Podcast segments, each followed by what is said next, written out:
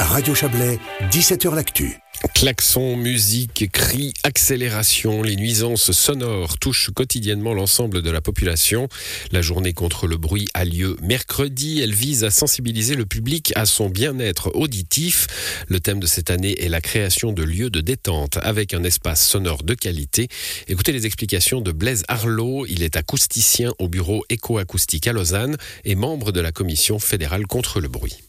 Pour moi, un espace de qualité, c'est pas seulement lié au niveau de bruit. On a tendance à dire quand il n'y a pas de bruit, c'est bien parce que c'est calme. Mais en réalité, dans un espace de qualité, il y a beaucoup de choses qui sont importantes. Est-ce qu'on a des sources sonores diversifiées? Est-ce qu'on entend que le bruit de la circulation? Ou est-ce qu'on a en plus du bruit de la circulation, on entend des oiseaux, on entend des gens qui parlent, qui se promènent, etc. Qu'est-ce qu'on a comme éléments qui viennent meubler cet espace sonore? Ensuite, il y a la qualité de la communication aussi. Par exemple, quand vous êtes dans un espace, vous pouvez facilement communiquer avec quelqu'un à côté de vous ou pas, parce que le niveau sonore, alors ce moment-là, est trop fort ou est masqué. Ensuite, il y a un certain nombre de critères qui sont plutôt liés au type de son qu'on va trouver. Par exemple, si on a des sons de la nature, des oiseaux, du bruit de l'eau, c'est des choses qui sont souvent calmes et relaxantes et qui viennent donner une certaine qualité à cet espace. Et si par exemple il y a un espace où il y a trop de bruit de voiture, qu'est-ce qu'on peut faire comme aménagement pour essayer d'améliorer euh, la qualité sonore de l'espace? Bah, Quand on a trop de bruit de voiture, une des solutions, c'est de créer un masquage sonore en mettant par exemple des bruits d'eau, une fontaine ou un cours d'eau qui viendrait enrichir l'espace pour masquer ou compléter le bruit de la circulation automobile, par exemple.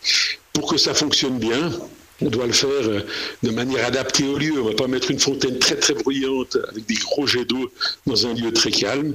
Et on ne va pas non plus mettre euh, une fontaine qui a un tout petit bruit dans un espace trop bruyant parce qu'on n'apercevra pas. Donc c'est toujours un équilibre entre ce qu'on veut créer comme atmosphère sonore au niveau de l'eau, comment ça vient interagir avec le bruit de la circulation.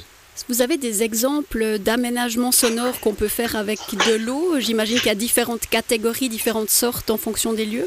Pour aménager un espace sonore avec de l'eau, on va dire qu'on va mettre par exemple une fontaine entre la route et l'espace où l'on se situe. Ce qui fait que comme ça, on va avoir au premier plan le bruit de l'eau et puis on va avoir derrière le bruit de la route. Un exemple euh, frappant de cette situation, c'est euh, la fontaine de Milan à Lausanne. À Bâle, si on prend la fontaine Tinguely, ben on a des jeux variés. On va avoir non seulement le bruit de l'eau, mais aussi le bruit des machines qui tournent et qui aménagent l'espace et qui détournent l'attention du bruit environnement.